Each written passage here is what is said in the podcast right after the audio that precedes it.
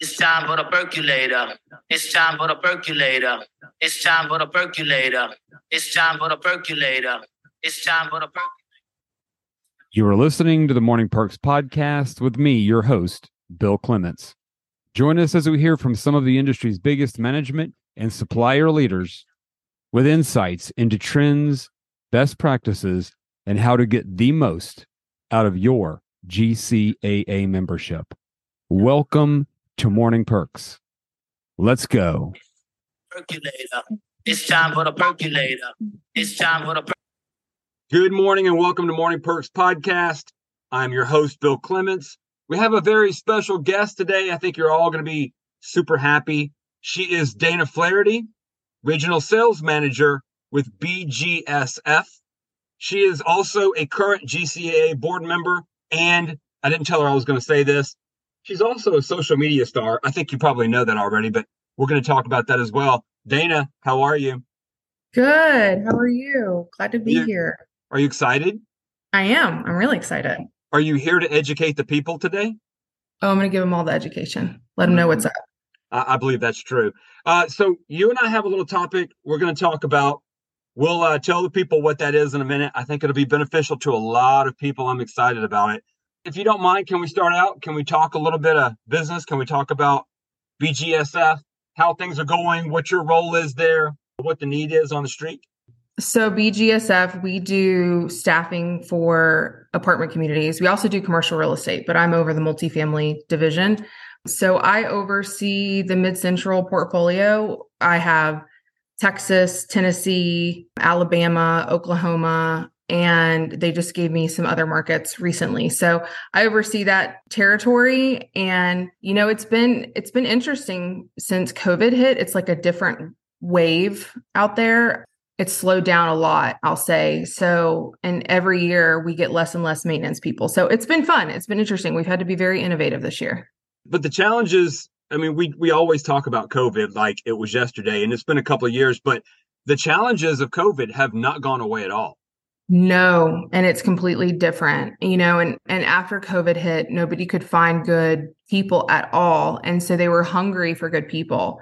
And now it's kind of flipped a little bit where we have more people that are needing jobs and it's it i'm not going to say 2008 i'm not going to say that but it, it i feel that more this year than i have in a long time. I think I agree with you on that. So with your territory, I mean, you travel a good bit. i do i travel often yes every other week sometimes Are there weeks that you're home and then weeks that you're gone a good bit? There is, and and like recently last month, I didn't travel much because I I did though, um, but I, I needed to catch up on my actual work, right? But it there's so much benefit for me being in the markets and getting my arms around my people and seeing them, and you know, just even having dinner and breaking bread with them. There's so much benefit. So I I can't not travel, but um, sometimes I have to take a second because I've got to catch up. I ask you that because, you know, I let you pick the topic for today. I think it's a fantastic topic, and that is the working parent. hmm And I think a lot of us are the working parent. And I'll just start by saying this. You, we talk about the COVID thing. The, the benefit, I guess, if there was a benefit of COVID, and I think there were some benefits of COVID, I think we can look back and see that we got more time with family, whatever. But the benefit of COVID was that you, for, better or for worse, you didn't have to travel for work and you didn't have to go anywhere for work. You didn't have to leave the house for work for a while. So I do think that was a thing. hmm How are you feeling about working parenting right about this minute? You know, so I'm an introvert. So even at the time COVID happened, I was in the field.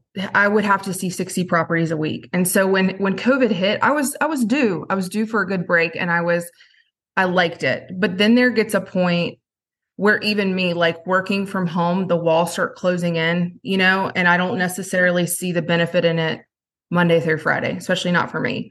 Right. Um, and you can really isolate yourself if you're not careful, especially if you Instacart your groceries or DoorDash lunch, you know, it can get tricky. So going to my markets is challenging, especially being a working parent, but I need it. I need it. I need to go to association events in person.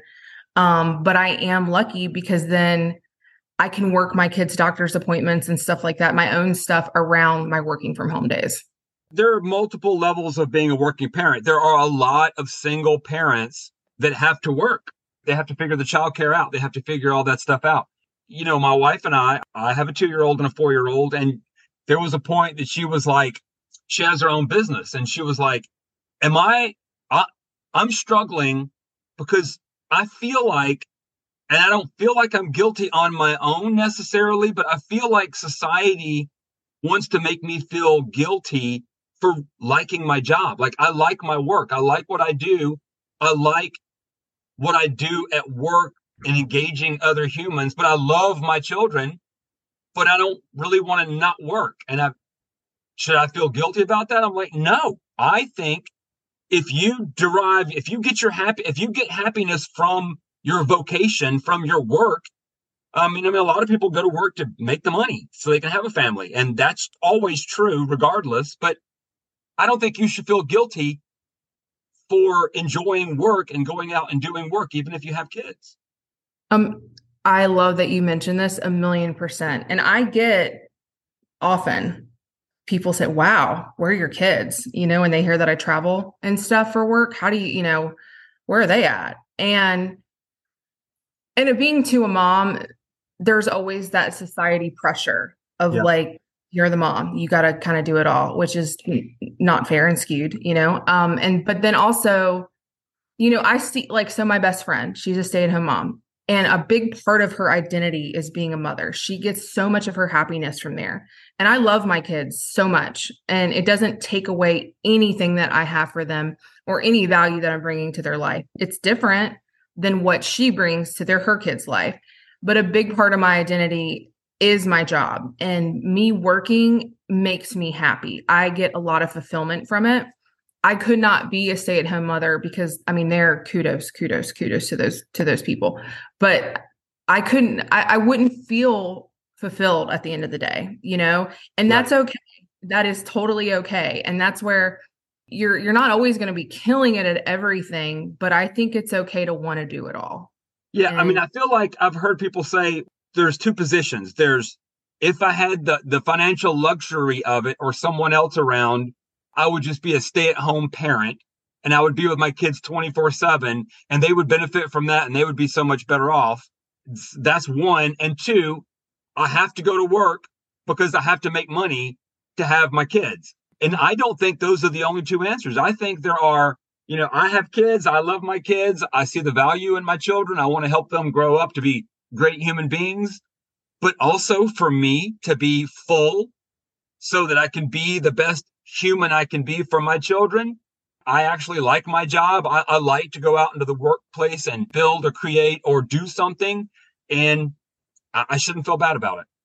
No, no. And and a lot of us do. And that's a big reason why I wanted to talk about this topic. I mean, and when I first started having kids, is when Pinterest, the Pinterest era had started. So it was over the top birthday parties, homemaking, making your own baby food. Everything was, we thought going back to like the homemakers, uh, you know, in a lot of old fashioned ways, which is great, but they never took away the working 40 hours a week from us, you know? Right. And so I went through a phase where I tried to be that and wanted to fit into that. And I got to the point where I was like, you know, this is a mold that I have allowed myself to go into, and that's not me necessarily. And that's okay. I mean, my kids' teachers, I make jokes all the time, like, you know, I, I, I won't be able to attend field trips, but I will I will pay for the kids that can't afford to go. I, I got that, you know, and that's where you know I can't feel guilty anymore because I will say in in the very beginning of their elementary years, I did feel very guilty. Yeah, well, I mean, society does a really good job of making you feel guilty about a lot of things society and in 2023, social media. Social media does a really good job of pressuring and guilting people. Oh my gosh. In so many ways, in so many ways. Because you'll see, I mean, you take five minutes to scroll and you're like, well, man, should I be doing an Orangetheory class Monday through Friday? I see her doing that. And yep. wow, like she's at NAA. How does she have the time to do that? I wish I could do that. You know, like all of these things. And half of it's FOMO, but you know, it was funny, and this is kind of off subject, but the same thing is I had a um a neighbor that we became friends, and he was always going on his boat and doing all these fun things. And it I that's just not me. Like I just am not that person to go, you know, do that and be with a group of people, like a large group of people every weekend. And I felt really guilty about it because I was like, man, I'm not, I, am not doing that. What's wrong with me? But all it was was just me comparing me to him. Yep. And that's a lot of what social media is, you know, and you want to fit into a certain mold, look a certain way, be a certain, and you see these people that are doing it all and it can get in your head really easy. It really can. And I always go back, I always default to the whole quality over quantity thing. I think it works with everything and it 100% works with your children. I will preface and say, I am still guilty. My phone does get in between me and my kids, you know. Mm-hmm. So the other things still do. I mean, we are tired. I mean, we're human. But I try to remember that what's most important for my kids is quality time with me, not the quantity of the time. So I'm not a stay at home dad. I can't be with them 24 7. I'm going to be working. So the time that I'm going to spend with them is going to be quality. And I think children, their core memories are based on quality moments, not quantity moments. Yeah. And I saw um, there was a child therapist who said the biggest way to connection with your children is playing with them. Yep. And and that is that like I can spend I mean, my kids still they're like, "Remember mom when you got on the ground and we played doctor with you and all that stuff?" I don't remember, you know. They remember, and that's the thing is if you can play with them and connect with them and be intentional about your time with them, even if it's 30 minutes because some days at the end of the day, 30 minutes is all the energy I have to give to anybody. And that's right. that's pushing it. So, but it's true. And I think that we think we have to be uh, like so saturated in their lives to make an impact. And that's just not the case. It's not. No, I agree with you. I do feel bad for the single parents though. This is my most prevalent memory of late. And that is one of the kids are sick and they can't go to school or they go to school and the school is like, ah, uh, your kid is covered in snot, you know, like watery eyes, come get your kid your kid can't stay here. Uh, and then you have to make a decision. I have the luxury. Elizabeth and I will be like, well, who's got the lighter schedule? Who's going to call it a day and take care of a child?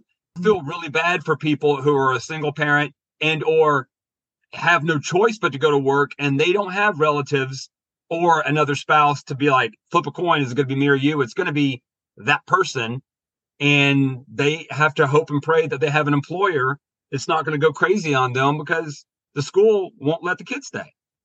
Yeah, and that's that has been a struggle like cuz I don't have any family here. I have no family here and right. I'm a single parent and and that's where I've had to accept the fact that I'm always going to be pulling like some days I'm not going to be the employee I want to be because I have matters at home and I have to say okay Danny you're working for your family. But a big thing that has helped me with that is that when I am at work, I'm present and I show up and I bring value because you're always scared of that stigma you're going to get, you know? Yeah. And and and it is what it is. I, I remember like texting my boss over explaining, like showing her a picture from the doctor's office that said strep positive, uh, you know, like so she didn't think I was just making something up. And I just knew when I got back, I worked harder, showed up, didn't skip a beat because and, and, and, over time as i've gotten older with my kids you you learn to like let it go and know that it's you can only can control the controllables. That's right. I will tell you we were talking about covid earlier.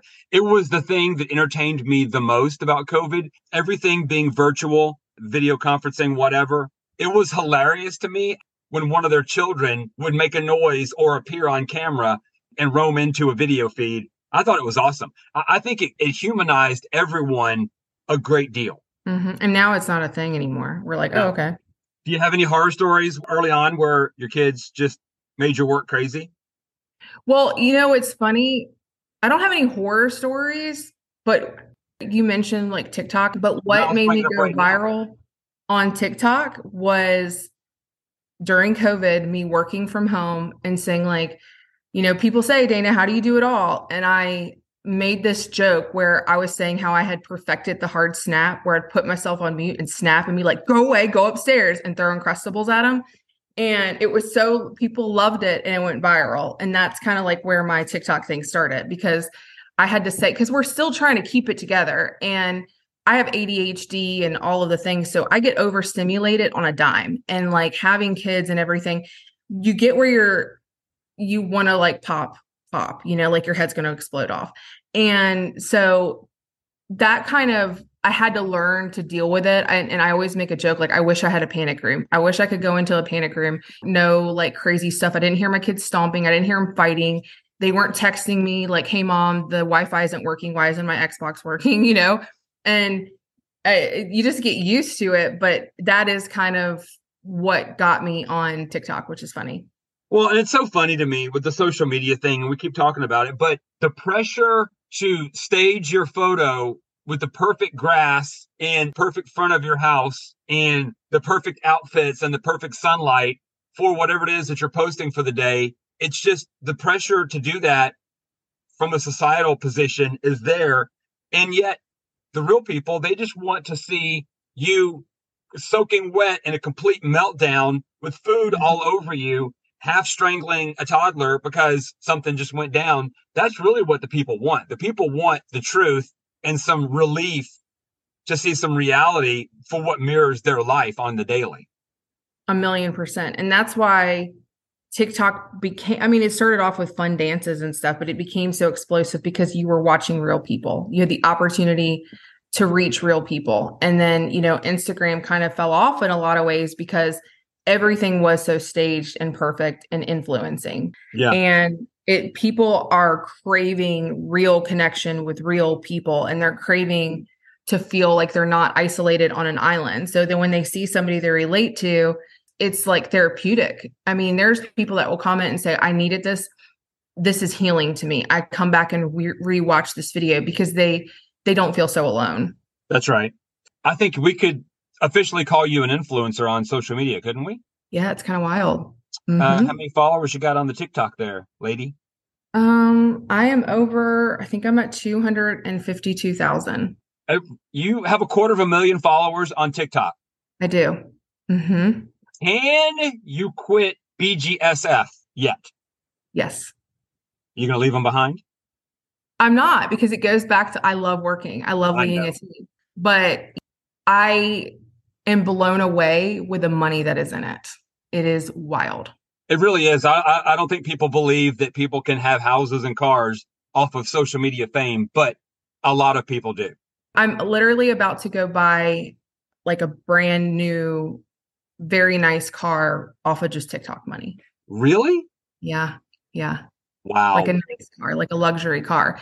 And it's it's wild how fast it is to make that money. And a lot of my TikToks is I talk about like beauty and skincare and all that. And I said, you know, in 2023, the beauty industry was going to be a $60 billion industry, $60 billion. And that excited me. I was like, I want a piece of the pie. I want that's crazy money. And then Procter and Gamble reached out to me, and that kind of like opened up some other doors when I was their Pantene person. And it, it, it's just really cool to see how people see that value in you because people would rather listen to an influencer, somebody they feel like they know because they've connected with them over videos, than a commercial. But it's it's it's mind blowing. And yeah, like I I could definitely probably quit at this point. I won't for the record if anybody from BG is listening, but it's it's cool. It's yeah, wild. BG people are like listening. They're like, "Why is he saying that?" Like they make jokes all the time. They're like, "Are you leaving us?" Like, uh, you know. And I took PTO a couple weeks ago to go on a brand trip, and they were like, "Oh, that's it. She's not coming back." You know, they always make jokes like that, but I think they know I'm I, am I'm a worker. The short notice PTO is always it strikes fear in the employer. I know. I know. What's going on? the girl that never takes PTO is taking PTO That's right. for another you kid, you know? yeah. But it, it, it's cool. It's really, really cool. In closing, do you want to shout out your username? What do you call it on TikTok? It's just Dana Jill Flaherty. It, it is cool because I was so weird at first about like my, because I can talk to strangers all day and it's nothing. But then I get to my like, you feel vulnerable, you know? Right. But when I went to NAA, there was people i don't know probably tw- at least 20 people that were saying oh my gosh you're dana from tiktok and wanting to take pictures from me and they're like, I didn't know you were in this industry because people on my TikTok have no clue, like, really what I do. They don't know that I have a corporate job that I work eight to five every day. You know, they know that I have a job, but they don't really know. And so it's really cool when I see people that I know comment and I'm like, oh my God, hey, it, it, it makes my day. So then we can make the argument that you're actually bringing some people that didn't know about multifamily to multifamily. Oh, yeah. And actually, I have a video because, you know, I started in this industry at 19. I was a part time leasing consultant. I made $10 an hour, $35 a lease, you know. I didn't go to college. I, I didn't necessarily have, because everybody, when they graduated with me, were going to college. That was college, college, college, college, you know. And this industry has done insane amount of things for my career for my family but it's not even that you know i have the speaking ability and the wherewithal to speak on tiktok and stuff because of what this industry did you know because i took train the trainer seven years ago. And now i'm a keynote speaker in some associations which is like a dream to me. And it's all because of multifamily. And the career path is like you know i started on site but now i'm obviously on the dark vendor side. But there's so much opportunity and i see people say like oh my gosh i need to get into the apartment business. And that also makes me happy because this is my favorite business. We are my favorite people this this group.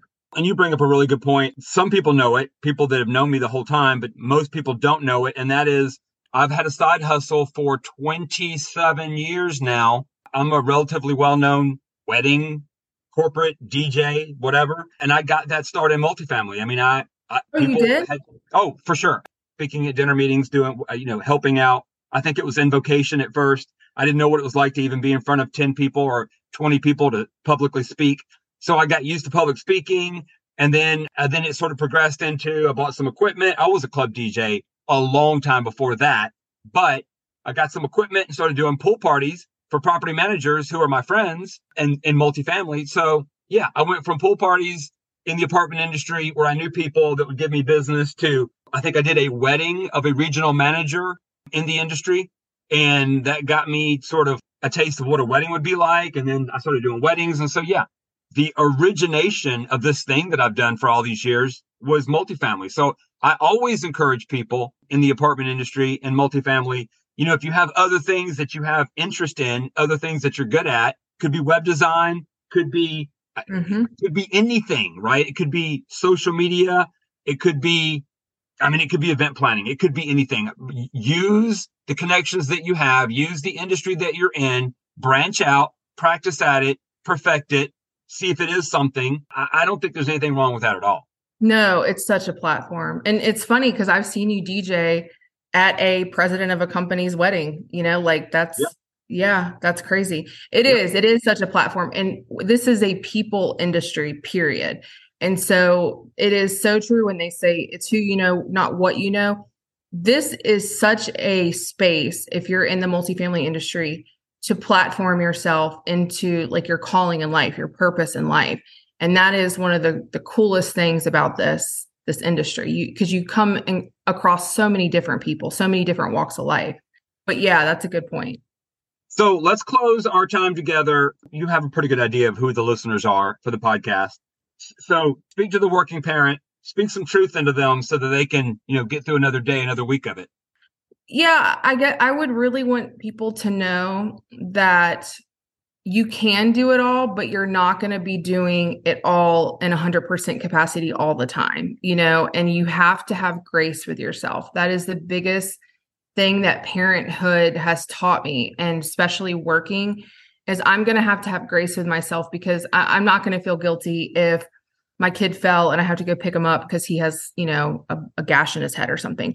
But you need to learn to have grace with yourself because ultimately, if you don't have grace with yourself, it's hard to extend it to your children and it's hard to extend it to your team. And I think that leaders and parents that function and operate out of that graciousness are some of the most powerful people out there. And so to practice, you know, to not feel guilty and to push that out of your head and just to do the things that you want to do and, and not let your own concepts of what it should look like hold you back is the number one thing I'd, I'd say. That is fantastic. Dana Flaherty, Regional Sales Manager, BGSF Also, rising star for TikTok and other Woohoo! social media platforms. Thank you very much for being on Morning Perks. Thank you. Thank you for having me, Bill. This is great. It's time for the percolator. It's time for the percolator. It's time for the percolator. Thanks for tuning in to this episode of Morning Perks. Our podcast airs every other Wednesday at 7 a.m. Keep up with all things GCAA by following our Facebook and Instagram pages. You can also refer to our website at greatercaa.org for more information regarding registering for upcoming events, sponsorships, and educational opportunities. Thanks for listening and have a fantastic day. It's time for the percolator. It's time for the percolator.